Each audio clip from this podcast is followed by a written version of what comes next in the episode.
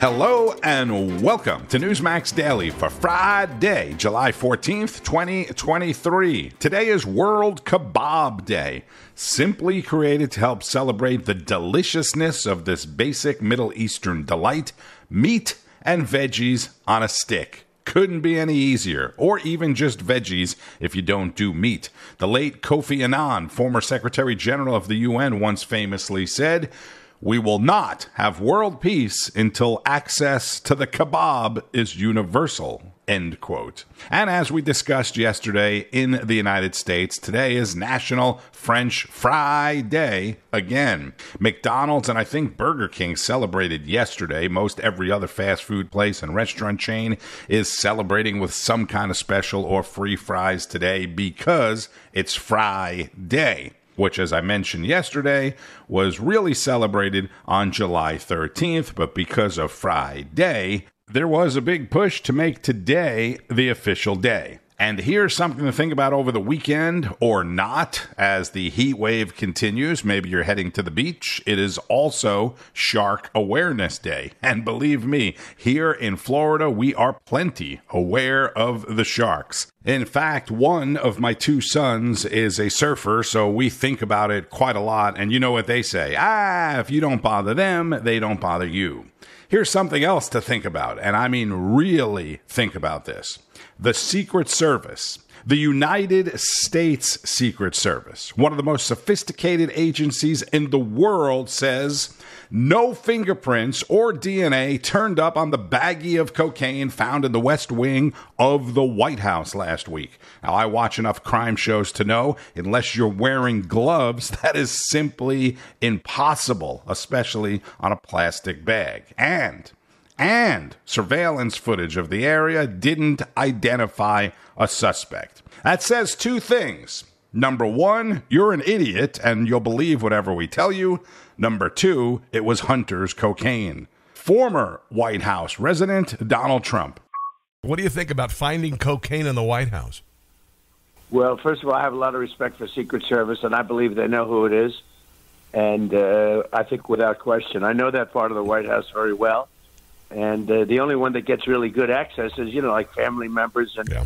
people uh, cabinet members where they don't go crazy on checking. So it has to be somebody like that. But you know i would say perhaps perhaps of course you know who knows? But i think perhaps it was a hunter deal and they left it for him, and he forgot to pick it up, just like he forgot to pick up the computer. yes, could have picked up his computer. They called him many times. Pick up your computer. Pick it up, and now they're all suing each other, right? Yeah, exactly. Uh, the fact is, that computer, the the laptop from hell. Yeah. Uh, please pick it up, and he didn't do it. Well, he didn't pick up the cocaine either, so it could have been that. I think that. Uh, I think that they know exactly who it was, but it sounds like it was left there for somebody to pick up and I would think it was Hunter. And I think didn't they travel off to the? They said they weren't there that day. Yeah, they were. Yeah. And I think they then left right around that time. They left for the uh, for Camp David. So I would say that this could be a rerun of the laptop from hell because he didn't pick that up, wouldn't pick it up, and I think maybe he didn't pick up the cocaine too and feed a little bit of his father to give him energy. Now, of course, that's just supposition. Yes, Who course. would ever think a thing like that could no, happen? No, never, never. President Trump on the Rob Carson radio show yesterday. I'll have more from that interview in a few minutes, but first, Rob Finnerty, host of Wake Up America on Newsmax. Look, this if it wasn't Hunter Biden, just tell us who it was and we will all right. move on. So right. simple. So simple. But the fact that the Secret Service can't figure out who brought cocaine into the most secure building in America, maybe the White House, is pathetic 11 days later. They- and Carl Higbie, host of Frontline, spoke with someone else who has spent a lot of time in the White House. Now, the White House just wants this whole cocaine scandal to go away as quietly and as quickly as possible. And barely lift a finger to find out who brought an illegal drug into the most secure building in the world. Well, joining me now is someone who's been in that building quite a bit, Kimberly Guilfoyle, host of the Kimberly Guilfoyle Show on Rumble. All right, KG, they haven't found the person. They probably don't care. I mean, do they? Do you think that the Secret Service really actually knows who did this? Yeah, and I'll tell you, I have a lot of respect for the Secret Service. I mean, you know, they were with us night and day for uh, years, and they have incredible people, uh, men and women that serve. And put their lives on the line for the president, for the first family, and they have really talented people there as well. But this is a very sad day because I predicted this, unfortunately. Probably people at home aren't surprised that, you know, of course, nothing to see here, folks. We don't know. We don't have a suspect. Okay, great. So what did they do? They identified that, in fact, it was cocaine, but no idea who it came from or who put it there. That makes absolutely no sense. I have spent thousands of hours in the White House. I have slept in the White House. There are cameras and agents every two feet that you take. There is someone there watching and protecting. So it's nonsensical. It defies logic and reason to think in any way, shape, or form that they don't know whose cocaine it was. So, what I can only imagine is that they are being precluded from divulging that information and coming forward with this uh, erroneous and ridiculous you know, decision to say, well, we just don't know who it is. We don't have a suspect. It makes no sense. I mean, you think about it, Carl. Okay. You're there in the White House. You've got agents like all over the place, doing their job, paying attention, communicating. Yeah. Um, let's go look at the circumstantial evidence. You have a crackhead, okay, who was staying in the White House and had been there a couple days before that. Okay, this isn't like supposition. This isn't what it's just the truth. I mean, right. it's on video. We know that this is a man who had drug problems and smoked crack cocaine. You've got cocaine in the White House. All of a sudden, they're like, we're not sure who it belongs to. Yeah. It makes absolutely well, no sense. And it's sad. Here, I mean, do you imagine how insane the press would be if this was the Trump White House? I mean, they would have like Don Jr. or Eric or whoever, you know, in oh, jail hold. or Trump himself in 30 seconds. Former attorney and journalist Kimberly Guilfoyle on Frontline with Carl Higbie. So not only do they claim that they don't know and there's no evidence, the Secret Service, but they also said more drugs were in the White House prior to this, and they didn't tell anyone. They've identified no suspects in the White House cocaine probe, if there was even one. But that's not all, Congressman. We also learned the Secret Service discovered marijuana at least two times last year, but they never bothered to mention it to anybody in the United States. Uh, What's going on? Is, is the Secret Service now among the ranks of the FBI, the DOJ, and the IRS as just another government organization dedicated to covering up for the Bidens, sir? Well, if you're a hardworking American and you see this, you begin to think that very thing that you, you can't trust that the system doesn't work anymore. It's, it's all generated around Joe Biden. The fact that found marijuana, cocaine in the White House should worry all of us just from a from a, a, a, standpoint, it's a it's a it's a it's a challenge it's to the president and his, and his well-being. So the fact that they had this one-week investigation and came out with nothing, I think it concerns me a lot.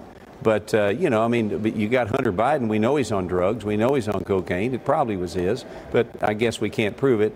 And like you say, they've just swept it under the rug and we move on. But it's an important thing. Frankly, I would think the Secret Service would want to know because it is uh, it, it, they're they're there to protect the president and having marijuana and cocaine in the White House does not bode well for that. Congressman Roger Williams of Texas on Thursday's Chris Salcedo show. I said I would go back to that Trump interview, so here is more from the Rob Carson Newsmax radio show. Do you think that Joe Biden will make it through the primaries, uh, let alone another term in office at this point? Personally, I'd like to see him. I don't see it. I mean, I watch this guy. And you know, I was much more respectful to him and to the office until they indicted me. They indicted their primary opponent, who's leading by 50 points, and uh, they indicted. Nobody believes it over nonsense, over absolute nonsense. That Presidential Records Act. It's not even a criminal thing, and they don't use that though. You know, they don't refer to that. They refer to something that doesn't pertain. But you know, it's uh, when they do that, then the gloves are off. Look, we have a corrupt president. He's corrupt. Yeah. He's a stone cold thief. He's an extortionist, and his son is is, you know, is the one that's doing it. When you hear that statement that you just read to me, and I've heard, I've heard just as bad as that and worse. You know, you could read them all day long. Uh, it, it, that's a crime family, and there's nothing being done about it. Um, Ron DeSantis uh, appears to not be gaining a lot of traction, and um, uh, I'm I'm wondering what the reason of that is. I think that uh, part of it is that this year, sir, and this is what I've been saying, that you aren't a candidate this year. You're a movement. The MAGA movement is a movement, and the other candidates are candidates. Uh, and I don't believe that anything that Ron DeSantis or anyone can do are going to keep them from voting for you. You've used the word retribution. I am your retribution. I understand what that is because I see the abuses that we've been through by this government, particularly the last three years. So, what do you have to say about uh, the other candidates, and also what is your your idea of retribution that you think Americans want? Well, Ron suffers from a very, very serious and probably incurable disease. Okay. He's got no personality. and when you have no personality as a politician, historically, it's not a good thing. Historically. Yeah. Now, there have been some they got through. But uh, this guy, you know, he came to me begging for my support, tears in the eyes. He was at three, he was dead. To Adam Putnam, he was the Secretary of Agriculture in Florida and uh, he was absolutely dead. He was like 30 or 40 points behind. And because he fought a little bit, you know, not the best, Jim Jordan was a lot better. A lot of them were a lot better. But he was a guy that fought on impeachment hoax number one and impeachment hoax number two and some of the other hoaxes. You know, he'd be on television a little bit. So I figured, what the hell? I didn't know Adam Putnam. So I endorsed him. And he went from losing, uh, uh you know, resoundingly. It was yeah. over. He was looking for jobs. He was out because he was out of Congress. He was running for governor. He he was a bad candidate. I didn't think about it then, you know, because it wasn't. Uh, I had other things in my mind, uh, like uh, China, Russia, and survival. Okay. Yes. I had those in probably those orders. But uh, if you look, and the economy, which we had the greatest economy in history. Yeah. So anyway, so I endorsed him, and he became like a rocket ship, and he won easily the nomination.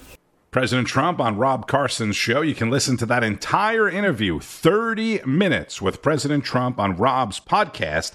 Access it easily, like you do this one and the other Newsmax podcasts at newsmax.com forward slash listen or wherever else you get your podcasts. You may or may not know that Rob Carson used to be the host of this podcast.